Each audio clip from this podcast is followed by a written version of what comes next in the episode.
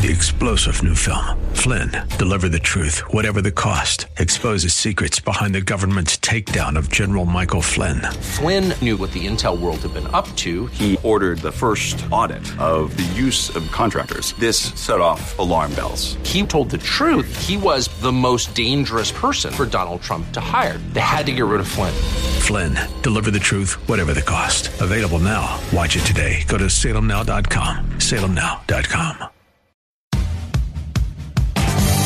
This is the Fearless Agent Podcast, where you learn how to make way more money fast selling real estate with your host, the Fearless Agent himself, Bob Loeffler. And good day to you. This is Bob right here at the Fearless Agent Podcast for real estate sales professionals like you, where we explain why everything you've been taught by the entire real estate industry is wrong and you will make lots more money in way less time by doing the exact opposite. Representing the exact opposite of everything sensible in the world is my lovely co host, Ramon B. Howdy do. Yeah, it's there. And we have a guest today. Yay. It's Hans. Good morning. Hans van Velzer. That's me. Hans, are you Dutch? You know what? My name is Dutch.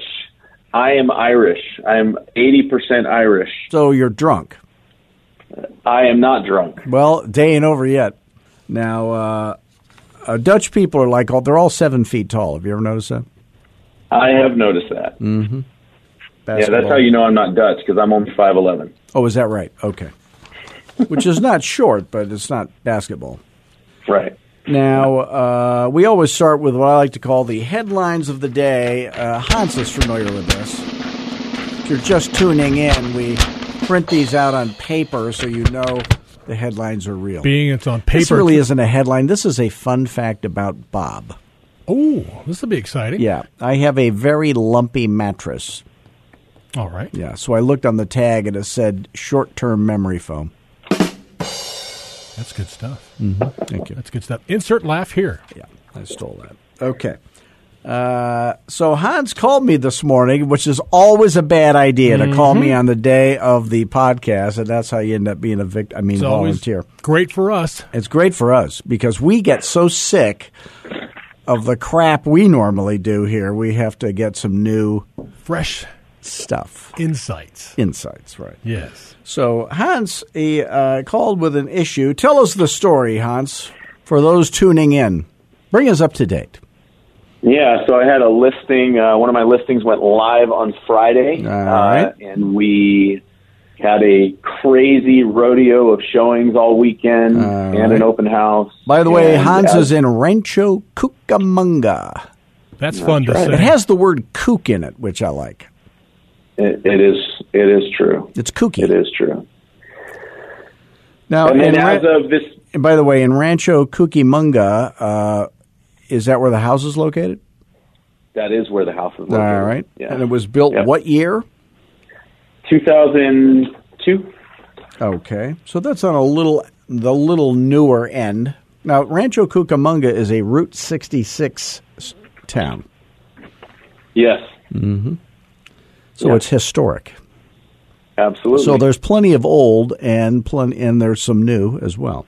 So this would be right. a little bit out on the outskirts of town. Is that fair to say? Uh, it was actually, I think it was infill, so Oh. it's not uh, on the outskirts of town. It's a newer build that's um, close to the center of the city, actually. All right. Well, then that's good news Yeah. for the value. Okay. Yep. And then uh, you did a market analysis. We call it a CMA here. Country Music Awards.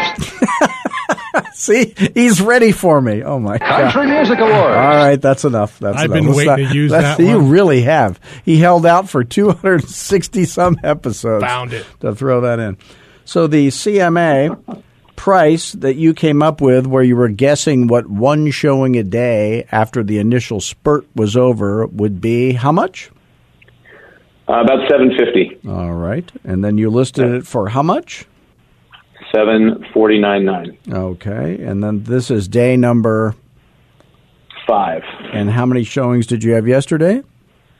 Yesterday we had three showings. Okay, so that will drop down to about one. So he guessed correctly. He exactly ascertained what fair market value would be by doing the Country Music Awards calculation. Country Music Awards. There you go. So uh, we are we are really we're beating it to death.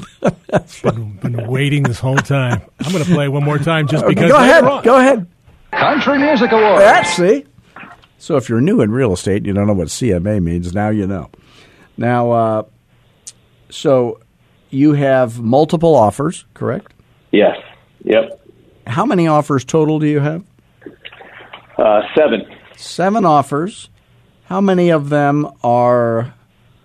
Uh, we don't like to bid offers up unless they have at least forty percent down. So, Yeah.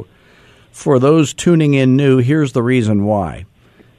When you're a fearless agent, the deal doesn't fall out of escrow hardly ever because you always get non large amounts of non refundable earnest deposit.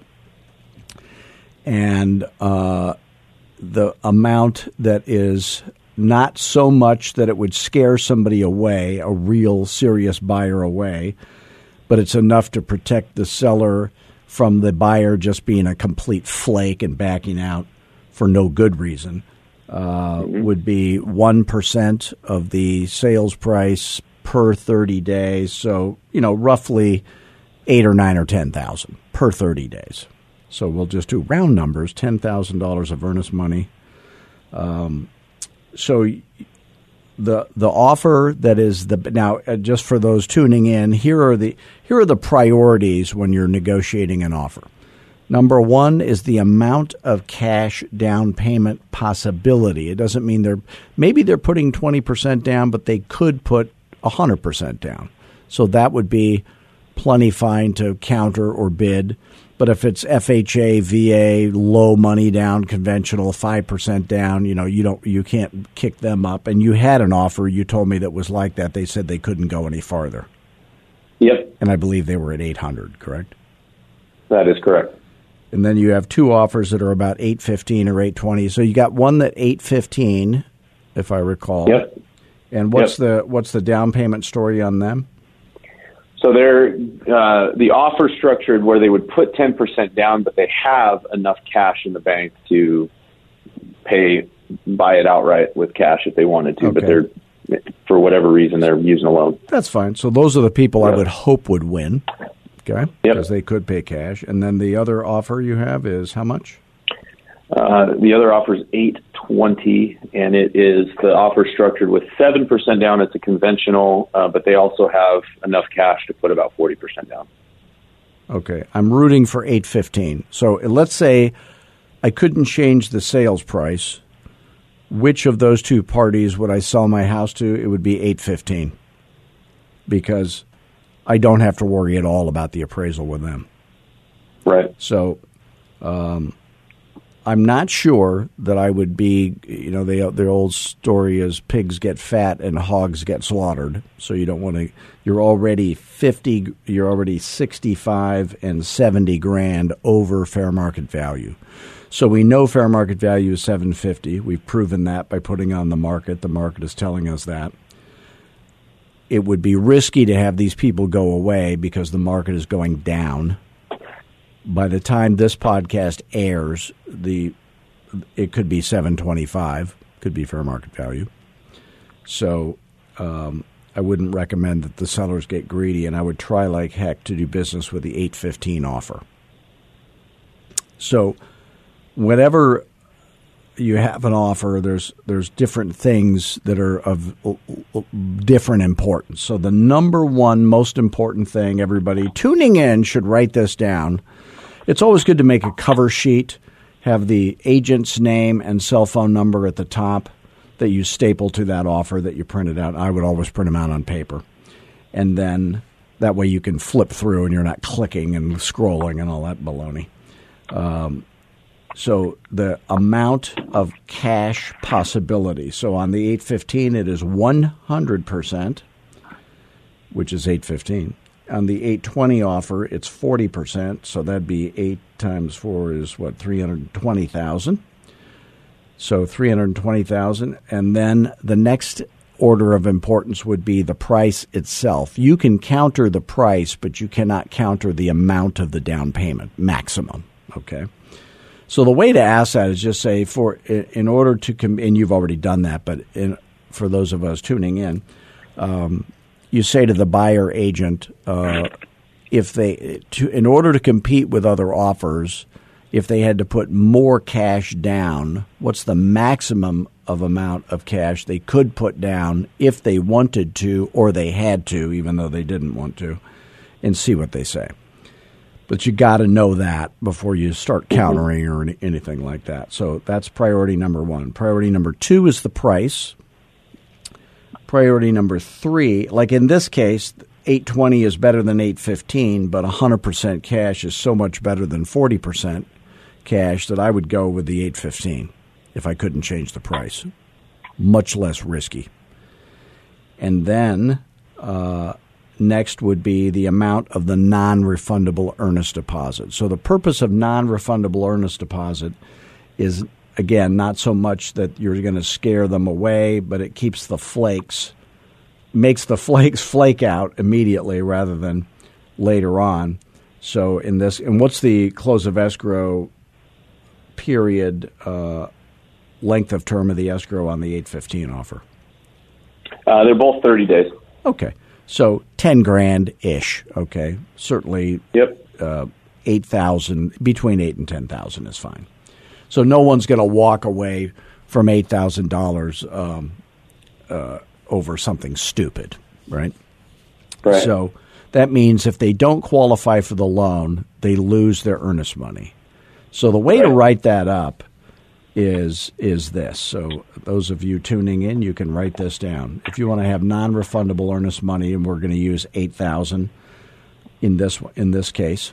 So um, buyer agrees and understands. This would be written in the counteroffer. Buyer agrees and understands that the that upon the expiration of the inspection period on, and then you would put the date that the inspection period is over, the earnest deposit of $8,000 shall be irrevocably and indisputably non refundable for any reason, with the exception only of default by seller under this agreement. So if the seller breaches the contract, obviously the buyer gets their earnest deposit back. But under no circumstances would it happen for any other reason, no matter what. If you think there's any chance of them not understanding that, uh, then you would spell that out, like including but not limited to failure of the property to appraise, qualification of the loan by the buyer, etc.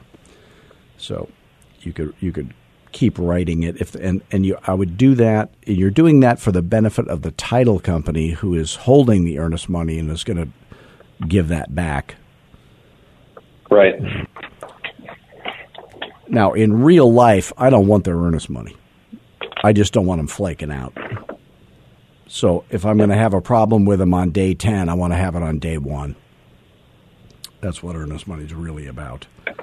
Because in a declining market like we're in now, you couldn't have enough earnest deposit realistically to protect your seller from taking them off the market for 30 days. So after the earnest deposit, then the next priority, once they understand that they're going to lose the earnest money if they don't go through with the purchase for any reason, and you get them to verbally agree to that before you write up a counter. And then you say the other thing we have to agree to is that you're going to buy the house as is. That means no repairs will be allowed by me. The seller will not be allowed to make a repair because I won't allow it. You not only cannot ask for a repair, you cannot ask for a credit towards a repair, which would be renegotiating the price. So if you're thinking of pulling that kind of baloney, the only sound you will hear is me laughing at you, not with you. It will not happen. Do you understand that? They say, Yes, I understand that. And again, these people are begging you to accept their offer, so they're willing to do anything probably. The, bu- the buyer agent does not want to get back in the car and go look at more homes. I'm quite certain of that. And then uh, next would be are you going to have a home inspection or not? So some people will, uh, w- they get to win in a multiple bidding offer situation because they waive the home inspection. Um, is there one on that one on the 815? Uh, there will be home inspections on both of them. Yeah. Okay, and then the t- the length of that, how long that drags out, is another issue. And Yeah. then uh, after that would be close of escrow date, and they're both the same. And then after that would be what I would call weird stuff. Like, are are, are they asking for anything out of the ordinary, like post possession or um, in personal property included or something like that? Is there anything weird like that going on? No, there's nothing weird like that. There's a couple little they buyers agents asking for them to use their escrow company instead of the one that the sellers have asked me to use. So little things. Why did the, why did the sellers ask you to use one? Uh, it's uh, it's one that I recommended. It's a escrow company that is connected with our office that I know and trust, and I've never had any issues that I couldn't overcome. Here's a, here's a little little known fact that really is a RESPA violation. The buyer who is insured by the uh, uh, title insurance gets should get to choose according to RESPA. They should get to choose who that is. I don't. You don't ever want to counter that. That could be a potential problem. Especially just because your broker makes a buck off it. So courts hate that kind of stuff. So the the buyer should get to choose the uh, now the lender. I would get to choose that. Yeah. I don't want to have a loan problem. So if you if I can get them to use my lender, that's great. I'm happy to use their title companies. Don't screw up, by the way. If you if you have a problem on a real estate transaction, you don't have to wonder who will have screwed up. It will always be the lender. yeah. By the way, is it time for a shameless plug? Time for Bob Loeffler's Shameless Plug. We can do too. If, if any of the stuff we talk about here at the big podcast makes any sense to you whatsoever, and you happen to be earning less selling real estate than you wish you were, and you're open to the idea of having some help with that, go to fearlessagent.com, watch our free webinar in the upper right hand corner of the banner. And you can call me anytime afterwards at 480-385-8810. That's my cell phone, and we'll just see if you and what you're trying to do and what we do at Fearless Agent, if that would be a good fit for you. Uh, Hans, you uh, are a coaching student. What would your recommendation be to somebody who's thinking about Fearless Yeah, Agent? it's been uh, been really helpful. I think when I started, I've only been in the business for about three years, and it was uh, I tried a couple of different coaches at the beginning and realized uh, after a recommendation from a colleague that I should uh, should give Fearless Agent a shot, and it's been it's been really helpful. Uh, All right. Followed followed the advice. What's the biggest difference between this and the other coaching programs, according to you? Uh, I think understanding uh, the the you know um, the CMA process, doing that in a, a way that makes more sense, um, totally different. Thinking through that in a different way has been helpful. I saw the fruit of that with my listings this weekend, uh, and the way that the pricing and showing and all of that. So uh, that's probably been the biggest the biggest difference. Uh, and then what we've been talking about today, dealing with multiple offer situations. So. And we don't have to screw around with that accountability scam that every other coach does. That uh, is what they replace actual training with. I don't know what that's all about. But by the way, you can send business to Hans in Rancho Cucamonga. Uh, that's in California. That's in Pasadena ish, right? Yeah, we're about 30 minutes east of Pasadena. Did, you, did I tell you my daughter went to Azusa? Yeah. Yeah. So you can call Hans toll free day or night at 714 519 9399, and he will do a great job for you, obviously. What other questions do you have, Hans? You know that this one with the multiple offer situation and trying to navigate that. That's what's been really consuming my my uh, thoughts last night and this morning. So I I don't even know if my brain has room for any other questions right now. Another good way to look at it is what if I was the buyer agent? So there's people that work with buyers who are tuning in. So if if I was the buyer agent, I would be coaching my buyer because we're in a if you're in a multiple offer situation and, and many times you are and you don't know you are.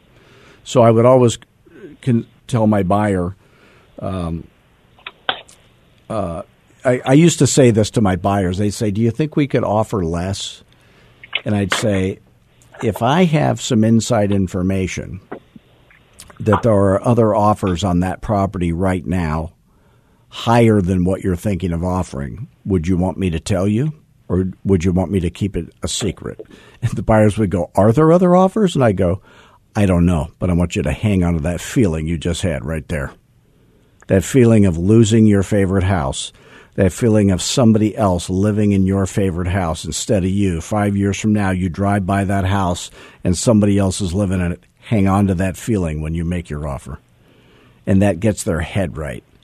So, um, and I still have to listen to my mother in law do that to my father in law 30 years after the house they lost.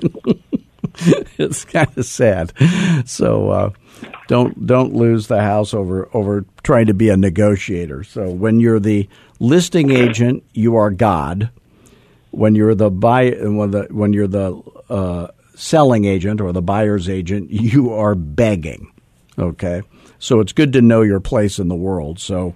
Uh, Hans has multiple offers. He doesn't have to tell me that when I'm representing the buyer. It it it probably is a good idea that he does tell me that and then uh, so I am going to come at it from the from the uh, not I'm trying I'm not going to be trying to be Mr. Negotiator. I'm going to try to get my buyer living in their favorite house instead of somebody else's buyer living in my buyer's favorite house. So if you think about it that way, when I represent the buyer, it's not about getting the best price. It's about getting to live in in their favorite house. So I, I've been the buyer all I cared about. I did not care about getting a good deal. I only cared about living. And if I did care about getting a good deal, somebody else would be living in my favorite house instead of me. So uh, it's good to get your head on right when you're the buyer agent. And many times, and you've probably talked to some buyer agents that didn't have their head on straight that way. Isn't that correct, Hans? Yeah, I've, I saw it this weekend with the number of showings we had and the number of offers we received. That it was clear that those agents have not educated their clients. Yeah, they don't know. So when you're when you're out, um, you know, when when you're working with a buyer, I always I always say, um, so I'm going to create a list. I'm going to ask you a bunch of questions about what you like and what you don't like. Um, because I don't want to waste your time looking at you know houses that you don't like, which is the number one complaint from buyers about agents. They keep showing us stuff we don't like, and of course we're showing them what they can afford. Nobody likes that, but th- then uh, I'll I'll print out a list of the. Um, and that's how I would do it. These days, that's how I would do it. I would not do it on a computer screen. I would not do it via email. I would not be sending it to them. I would be sitting down with them and having them weed out the ones they don't like and tell me why. So we're not going to waste our time looking at these. And then um, uh, when they go through that list, that may we more quickly can get to the ones you do like. And that way we more quickly get to the ones you love. And that way we more quickly get to your favorite house. And by the way, your favorite house will be every buyer's favorite house, and our job would be to beat every other buyer to your favorite house and overpay for it so you don't end up with somebody else living in your favorite house. So that's that's the idea. So a, a perfect example is a house next the house next door to your 2002 house that we're talking about. What year was it built? Uh, same year. All right. So it was a whole infill neighborhood? Yeah. So the neighborhood nearest to it that's built in the uh, time frame that they were built back then, what year were those houses? 60s? Uh, the closest one is probably going to be 80s. Okay. So a 1980s house, I would be willing to bet that those sold for mm, probably a hundred back in the 1980s. Does that sound right to you? Could yeah, be, that sounds could, about right. It could be less than that, actually. It wouldn't be. Yeah. I probably um, 90s to yeah. I would say 90s to high 90s. So, so roughly a hundred. So again, Yep. it has doubled and went to 200. It doubled and went to 400. It's doubled again and gone to 800. So overpaying when when you paid 100,000 for it in 1980 instead of 90 to win, Mm-hmm. would it matter? No. You know, you can't get hurt by overpaying. Uh, unless you're going to live there for a very short period of time and if that's the case, you should probably rent. So it's just good to get uh, get the buyers. A, you know, usually the buyer's head is on straight, but their agent's head is not on straight. so, um, Ramon, is your head on straight? Nope. No, didn't Hasn't think so. been. I say I tell people I went to Rutgers, which is true, but it was just for an AA meeting. I don't think that counts. I don't think that counts. Um, so, uh, how about you, Hans? Did you go to college? I did go to college. Where did you go? I went to Biola University in La Mirada. You know, my daughter worked at Biola. Oh, cool. Yeah, I uh, she did an internship there, so that's a it's a lovely campus. Yeah, it is. It is a beautiful campus. Yeah. Now, uh, what was the thing they had that was fancy in the middle? Some sort of art thing or something? The heck was I trying to think? Maybe I'm thinking of something else. It wasn't Touchdown Jesus. It was just lovely. No, they It have was- a they have a mural. That's it. yeah, Jesus mural. That's right. All right. So the um, so negotiating the offer, the other the other key point is always treat the buyer agent like they are your customer. So sometimes they get a little huffy about you know they're they're trying to get you to give you a make them make you give them a quick answer, and and it's always good to just kind of slow them down and say, well, it, just so you know, we you know we're in a multiple offer situation. Uh, you know, I can coach you on how to win if you want me to, if you're if you're able to. Um, but I'm going to make sure. And and my opinion is this: the the buyer who wants to pay the most should have the opportunity. Eh, the buyer who's able to pay the most, meaning enough cash to put down, so that they don't. There's no risk of an appraisal coming low. So the buyer who is able to pay the most and wants to pay the most should have the opportunity to pay the most. I think everybody would agree with that. The seller should also have the opportunity to sell their house to the buyer who wants to pay the most and is able to pay the most. And the way that that cannot happen, there's there are ways that that cannot happen. One is called an escalation clause. It would keep that from happening. The other would be highest and best. That ridiculous idea would absolutely guarantee you that that wouldn't happen. And then the other thing is having some artificial date on which we will be reviewing offers or something like that. That that would keep that from happening. The only way it will really happen is if you verbally, not in writing, not count don't don't counter anything until you've agreed to all those priorities we talked about verbally. And once you you know you have the winning bidder on price and they have enough money to put down, only then would you talk about the earnest deposit. Because if you don't need to worry about the amount of the non refundable earnest deposit if you can't even agree on the price, obviously.